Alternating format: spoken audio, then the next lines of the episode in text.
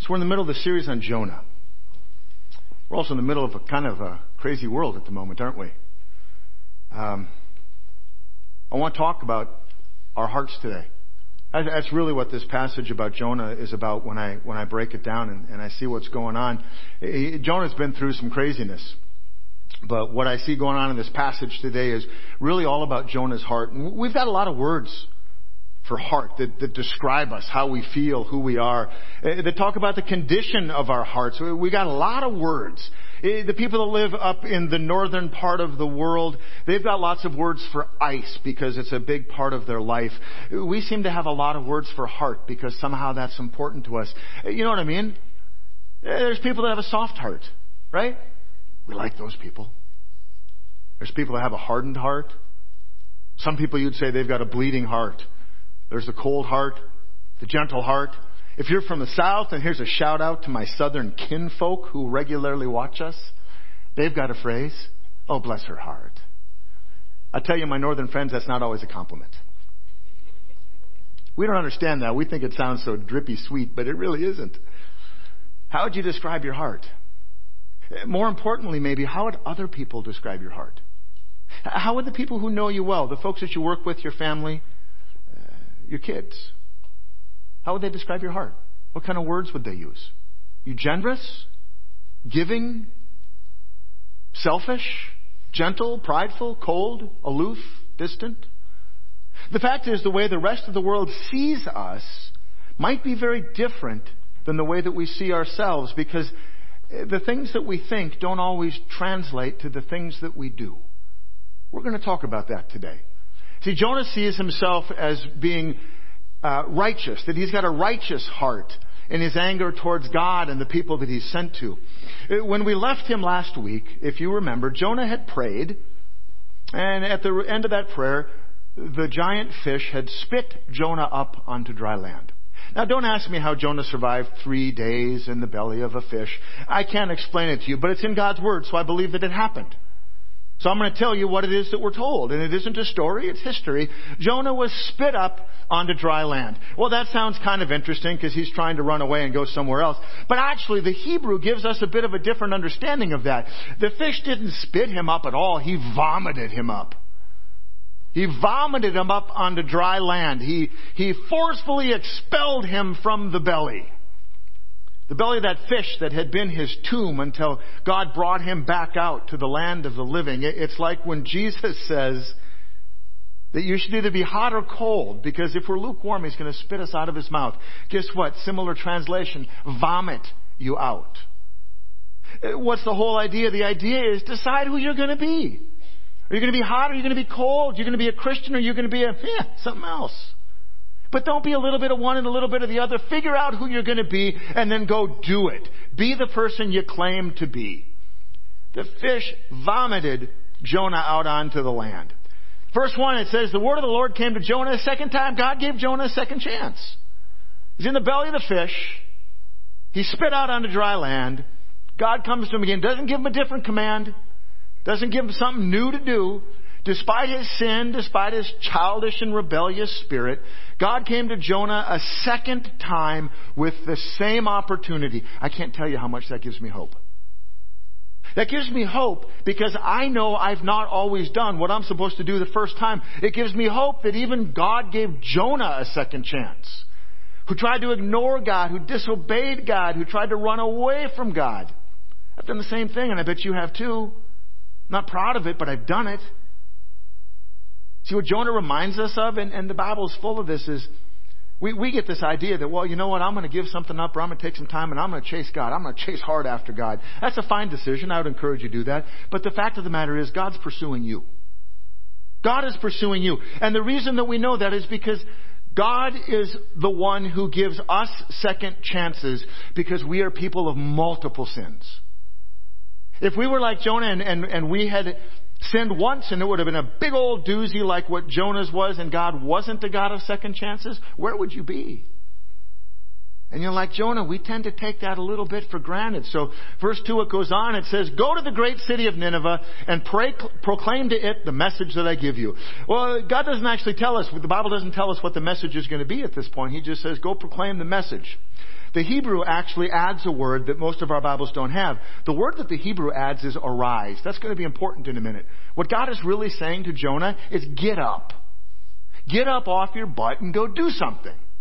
He's been spit up out of this fish. He's probably lying on the beach going, Woe is me, my life is miserable. And God says, Jonah, get up.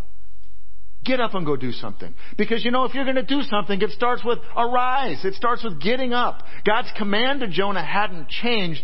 What had changed was Jonah's circumstance because now Jonah has been so humiliated, so utterly wiped clean of himself in the stinky belly of that fish that he was ready to obey God, not just listen to God. But sadly, you know, we have a hard time getting that straight too. How often do we have to be crushed? We've heard God. We know the right thing to do. We choose to do what we want. We ignore God. Maybe we run from God. And we end up getting crushed and we blame our circumstances in the world and we never take the responsibility. And we find ourselves in what we call the bottom of the barrel before we're listening to God. Jonah found himself at the bottom of the belly. But you know, Jonah never doubted God. That's the thing that comes through. He, he knew God too well to doubt God because he knew, and we're going to find this out in the next chapter, he knew that God is a God of love and compassion. Jonah knew God's heart. He knew his character. He just chose not to obey God because he knew what God was up to. So it brings us to a really important question and put yourself into the midst of the passage now. Can you say you're listening to God? And, and I get people all the time that say, I don't even, I'm not sure how to hear God. I'm not sure when God's talking to me. Is it my idea? Is it God? How do I know? Are you really listening to God if you're not obeying God? Are you really listening to God if you're not doing the things that God is telling you to do? If we don't obey what God says, are we even listening? We say that we love God, but you know what? Love is an action word. Love requires us to do something, right? Love is an action word, and you know that from personal relationships. You can't tell someone that you love them and then act like you don't. Love requires something from us. Love requires something from us. It doesn't just require something of us, it requires us to do something. It isn't just something that we receive, it is something that we do. It is what we become, it is who we are for another person. So Jonah decides to obey the word of the Lord. Not only does he listen, he decides to obey the word of the Lord. And he went to Nineveh. Now Nineveh was a very large city. It took three days to go through it. What the Bible is really saying is that Nineveh is probably bigger than what you can imagine. Three days of walking if you're going to stop and check out the sites. History tells us that at one point in, in time, Nineveh was the largest city in the world. It was big.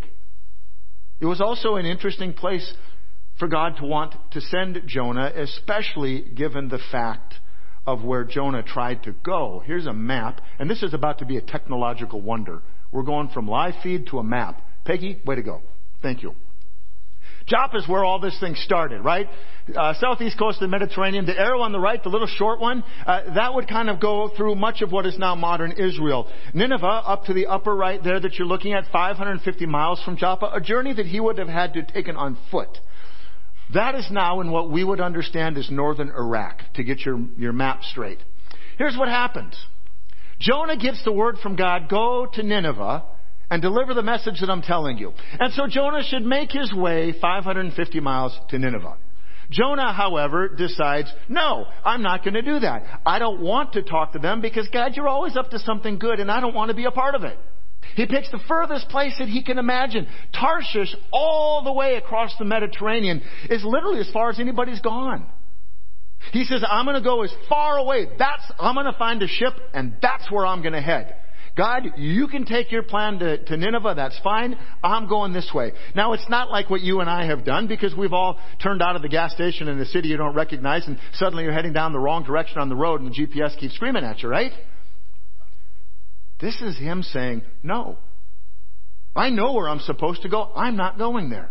He is living in active defiance, in disobedience. He turns his back on Nineveh and he turns his back on God. He runs to Tarshish.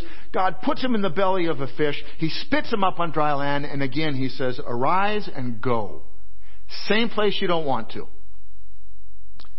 So Jonah gets there in verse 4 and he begins by going a, journey, a, day's journey into the city proclaiming, 40 more days and Nineveh will be overthrown. Basically what's happening is, by being one day into the three days journey, he's in the middle of town.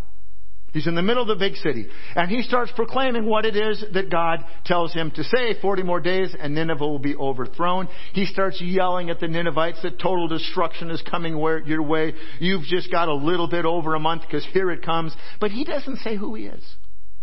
He doesn't say I'm speaking for another king. He doesn't say I'm speaking for God. He doesn't say I'm a crazy guy who's just telling you what I hope happens. He just simply speaks the word that God tells him to speak.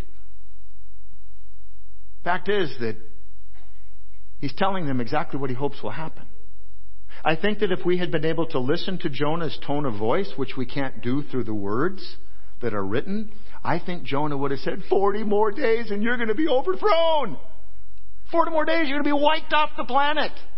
Jonah would have been thrilled. I think if he had his way, he would have sat outside the walls of the city for 41 days just to watch the smoke. That would have been what Jonah wanted. He didn't want God to forgive them. He wanted Nineveh destroyed. See, what Jonah knew and the reason he ran is that he knows that God is a God of compassion. He knows that God is a God of love and he doesn't want God to relent because, oh, that's what God does. He forgives people.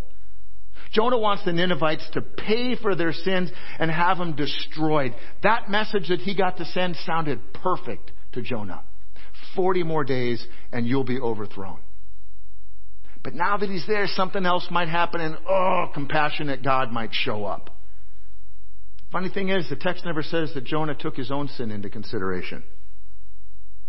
You know, much like many of us, I think we need to get real for a moment and say, it's so easy to point to the sins of other people, isn't it? It's so easy to say, well, I know enough of my Bible to know that he's doing something wrong. She's doing something wrong. He's really doing something wrong. Right? It's kind of the thing that I hear all the time, and now none of you will ever say this again. I know that. You, people say all the time, man, that was such a, that was such an interesting thing. That was a, a powerful thing you said. I'm really glad that I heard this in the sermon. Oh, you know, Pastor so and so said this and it was great. I really hope so and so hears that. Right?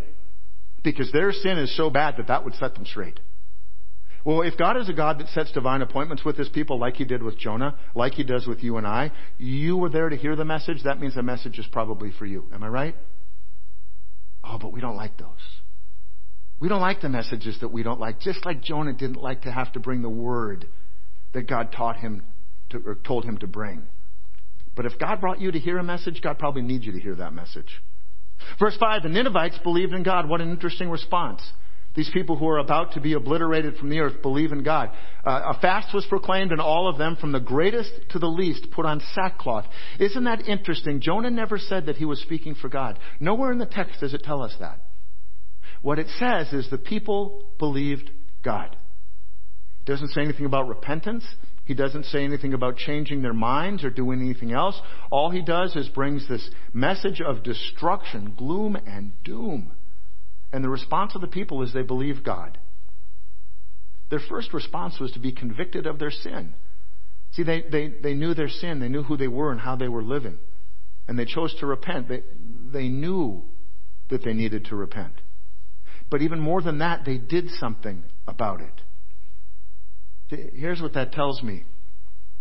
We all know our sin, Christian or non Christian. We know when we're wrong.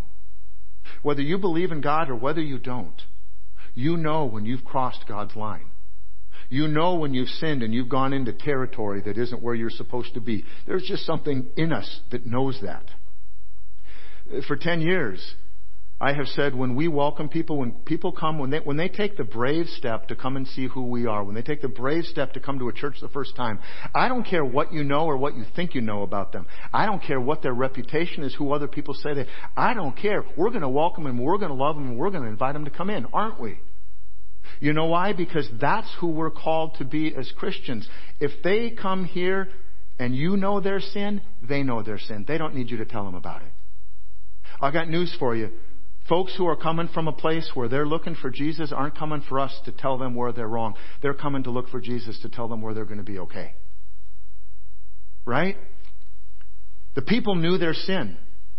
They knew that they'd crossed a line, and, and the problem with us is that our pride, our pride prevents us from admitting it. And so what we do is we put someone else on the chopping block instead of ourselves. We talk about their sin rather than our own. It's arrogance that keeps us keeping on. It's honestly ignorance of the incredible power of God that keeps us moving forward in our sin rather than confessing it and stopping it. And the easiest thing in the world is to distract people from our own sin by pointing out the sin of someone else. If I hear anything about why people are sick of church, it's because, you know what, you talk about grace and forgiveness and I've never found it once. If we don't find grace and forgiveness in church, where are we going to find it? Are not we the ones who should be showing that, modeling that, and being example of that? When Jonah's warning reached the king of Nineveh, he rose from his throne, he took off his royal robes, he covered himself with sackcloth, and he sat down in the dust. Do you get that? He arose. He got up. He did something. Just like God told Jonah to do. Get up. I've got a job for you. The very first thing the, kid do, the king does when he hears about it is he rises from his throne. He takes off all of the clothing that would make him special looking. He covered himself in sackcloth. It's something that the, the poorest of the poor wouldn't want to wear. And he sits down in the dust. See, the people, they acted on their own behalf. They didn't need the king to tell them. They didn't want to be destroyed and they knew they were living wrong. When word finally reached the king, he did the same thing. He, he humbles himself by taking off his robes. He puts on the sackcloth of a pauper and he sits in the dust as a sign of his own mortality in recognition of his sinfulness and admittance of his sinfulness. And in verse 7, he issues a proclamation. This is the proclamation he issued in Nineveh. By the decree of the king and his nobles, do not let the people or animals, herds or flocks taste anything. Do not let them eat or drink. It seems odd that he would punish the animals as well as the people. But he says, no people, no animals are going to eat or drink anything. What he's really doing is he's telling the people who have been living, indulging every pleasure that they can imagine, he says, we're going to deny ourselves even the most simple of pleasures. I suppose that's the original intention behind the, the season of Lent, that we give up something that's really important to us, something of value. But of course, we've made it about us, and we almost make a mockery of Lent as though giving something up is going to impress God. He says, no food and no drink for people or for animals. And they lived in the desert. Verse 8, but people let, uh, but let people and animals be covered with sackcloth. Let everyone call urgently on God. Let them give up their evil ways and their violence. Uh, this is a serious come to Jesus moment. The king is saying, we're going to change our behavior right now. And not only that, we're not going to change our behavior and continue to be arrogant. We're going to change our behavior and be as humble as we can be. I, I read uh, from a Jewish commentator writer, did not believe in Jesus. And the whole point was we can dismiss the book of Jonah as being a silly story because who in the world is going to say that the, the cattle have to be dressed in sackcloth? Can you imagine them trying to put sackcloth on cattle? No, I can't actually, but you know what? It's an awful strong statement of the depths that the king was willing to go to to show repentance. And what he was really saying was, you know what, God, we've got no right to stand before you living the way we've been living. I wonder if we understood that with our place with Jesus, if it would change how we approach repentance.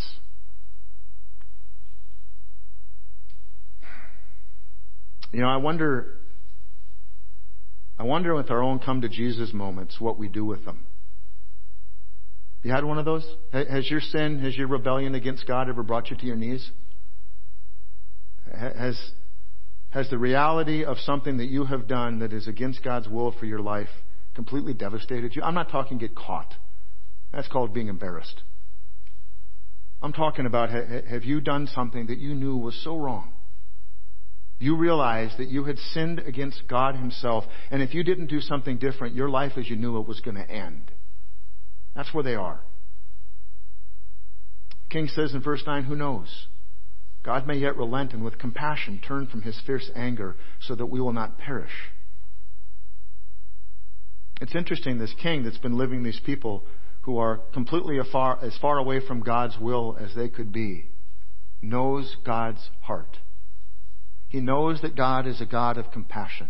It reminds me of the words that David said to Jonathan when they were looking at attacking the Philistines. Who knows? God may act on our behalf. No promises. Who knows? But the possibility of God for us is infinitely better than the, the idea of God not being for us. And I think if we really understood God's wrath, we would pray the same thing. God, forgive me.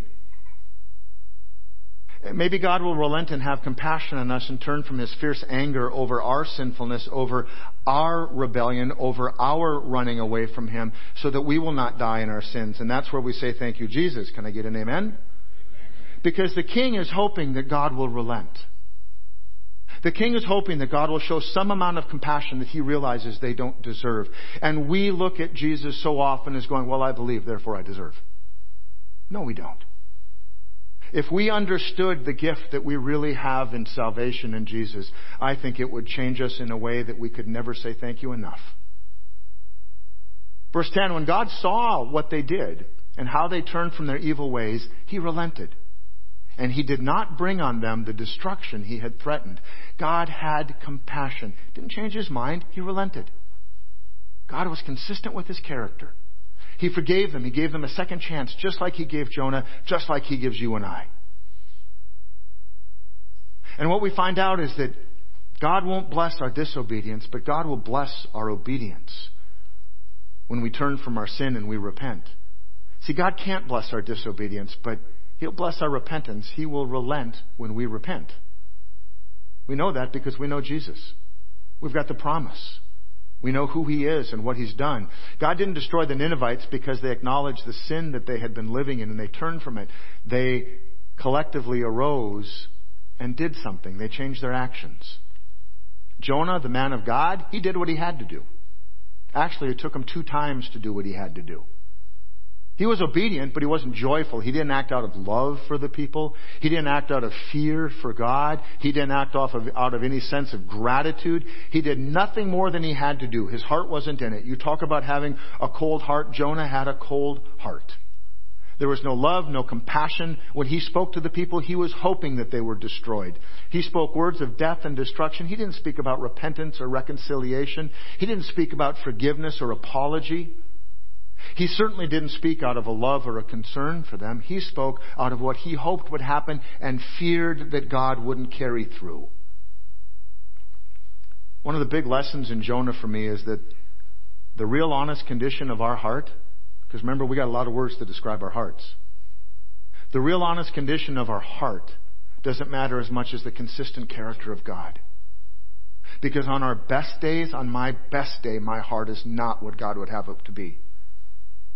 If the people of the world depended on the goodness of our hearts to be saved, the world would be doomed. Think about that. If the people of the world depend on the goodness of our hearts to be saved, the world would be doomed. Instead, the people of the world have the hope of salvation in the selfless act of Jesus' death on the cross for their sins. Jesus died for us when we were still sinners. And at what point are we going to get up and go do something?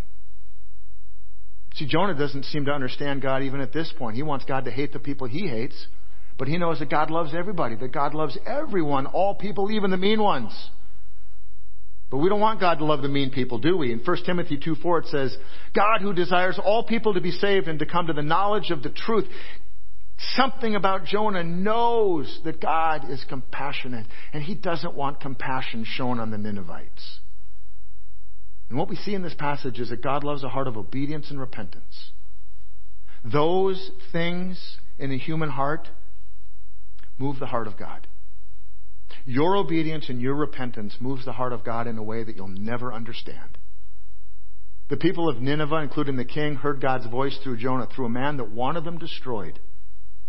He longed for their destruction, and yet because Jonah was obedient to God, even in his rebellion, he was the instrument that God used to save people. And it makes me wonder if you and I are just willing, if we as a church are just willing, what could God do through us?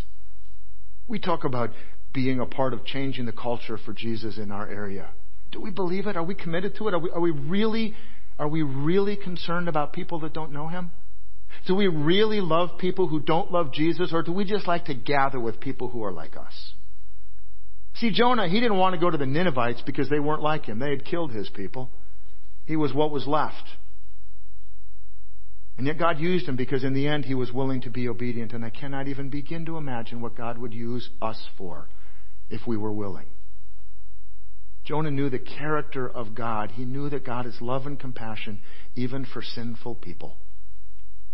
See, Jonah didn't doubt, doubt God's compassion. Jonah didn't doubt how much God loved. In fact, it's why he ran. He was afraid that that's what God was going to do. Jonah's not telling us that he doubted God's love for humanity. And this is important. Jonah's telling us that he doubted and he didn't trust God's wisdom for his life. He knows that God is compassion and love. He knows God's character. He just doesn't trust God's wisdom. It's not any different than the rebellious teen who is convinced that mom and dad don't know anything. Eh, you know, I actually have heard this line Mom and dad, the world's changed a lot since you were a kid. Yep, but God hasn't. Sin's still sin. Bible's still the Bible. God's still on his throne. The world's changed, you're right. See, children trust that we love them as parents. What they don't trust because they don't like it is our wisdom as parents because we make decisions based on what we know. I've, I've told my girls for years, I said, you know what, you're both bright, you're smart. It isn't what you know that's going to get you in trouble. It's how much you don't know that's going to get you in trouble. And as parents, we love them and we want the best for them, and so we want to share with them the hard earned wisdom that we have accumulated.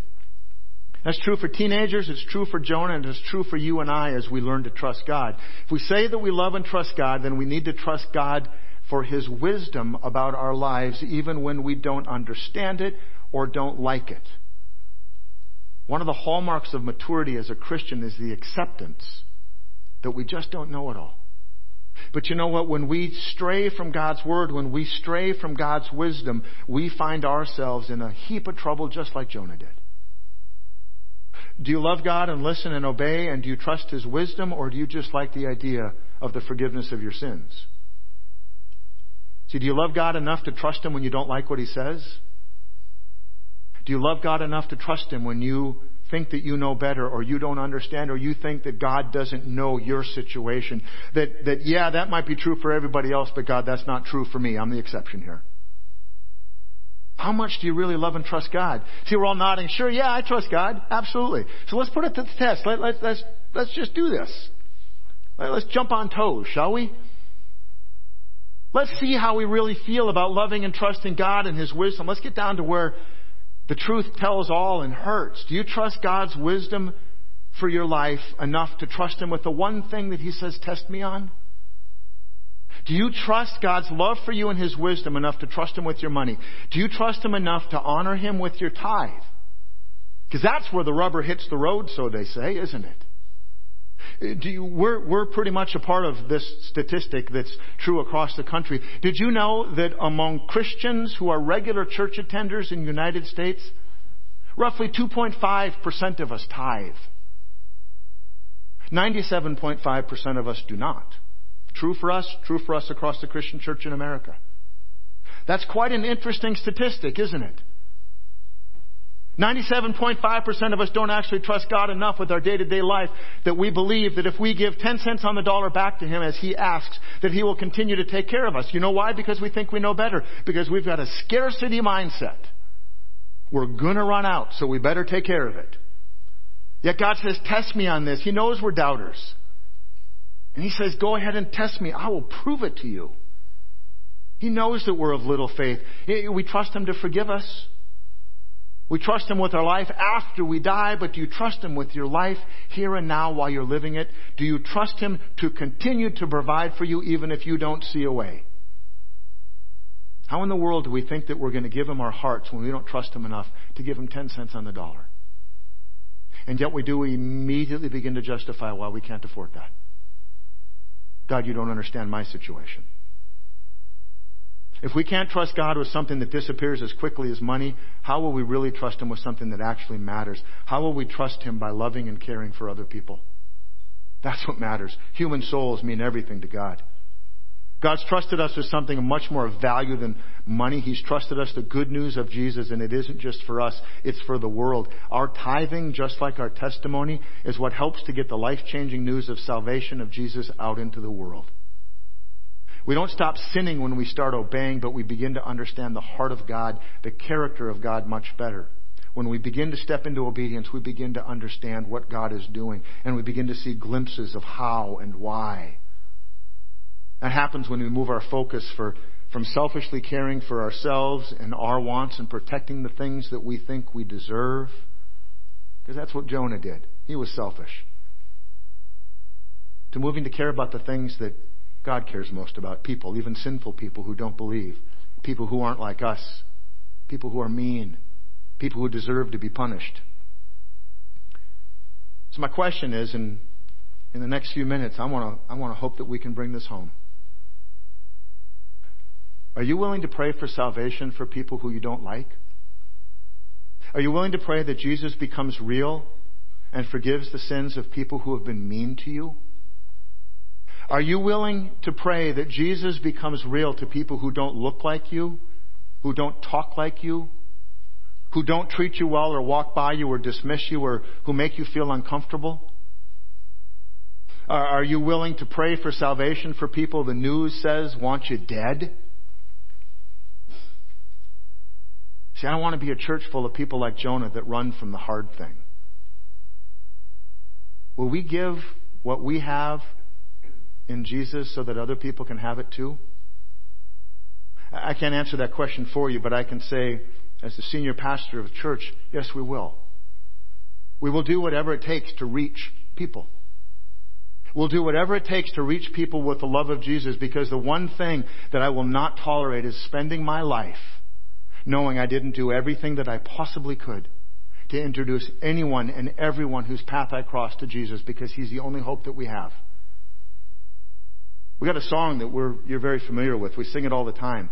But you know what? I think in light of Jonah, and in light of God's call for us to go out into the world to give the very best of what we have, if we really believe in salvation in Jesus, this song takes on a very different feel. Would you please stand with me? Let's sing. There's no shadow you won't light up, mountain you won't climb up, coming after me. There's no wall you won't kick down, lie you won't tear down, coming after me. There's no shadow you won't light up, mountain you won't climb up, coming after me. There's no wall you won't kick down, lie you won't tear down, coming after me. Those words sound so good. They make me feel good. They make you feel good, don't they? That God will stop at nothing to reach you, but what will you do to reach people who don't know Him? It's why we as a church have talked about changing the culture in this area not to be like us, but to be more like Jesus. It's why we as a church are deeply invested in Colombia, the Philippines, in Haiti. Because we want to give the very best of what we have and the very best of who we are. So that the people of the world who don't know Jesus have an opportunity to know Jesus.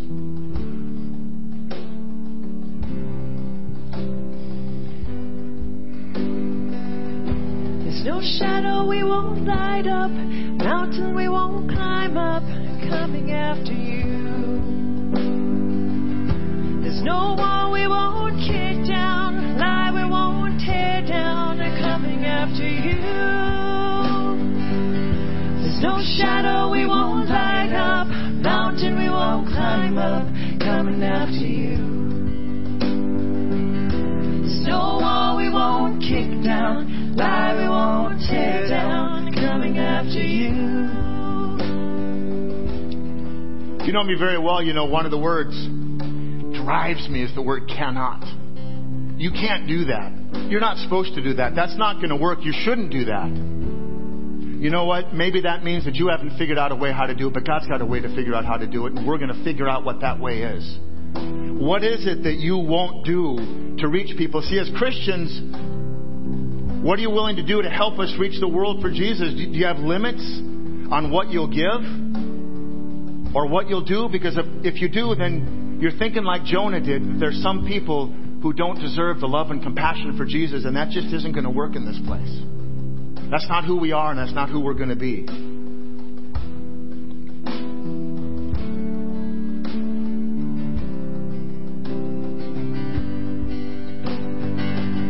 There's no shadow I won't light up, mountain I won't climb up, coming after you.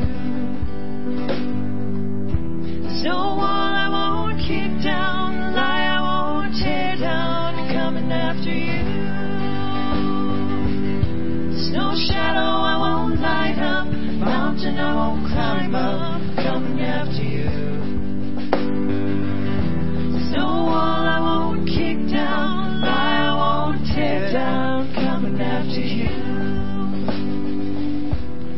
As a disciple of Jesus, you've got to be able to take a look at the world and see what's really going on. Because the last few days, you know what? We've been going to stores to find toilet paper rather than going to reach people with the good news of Jesus.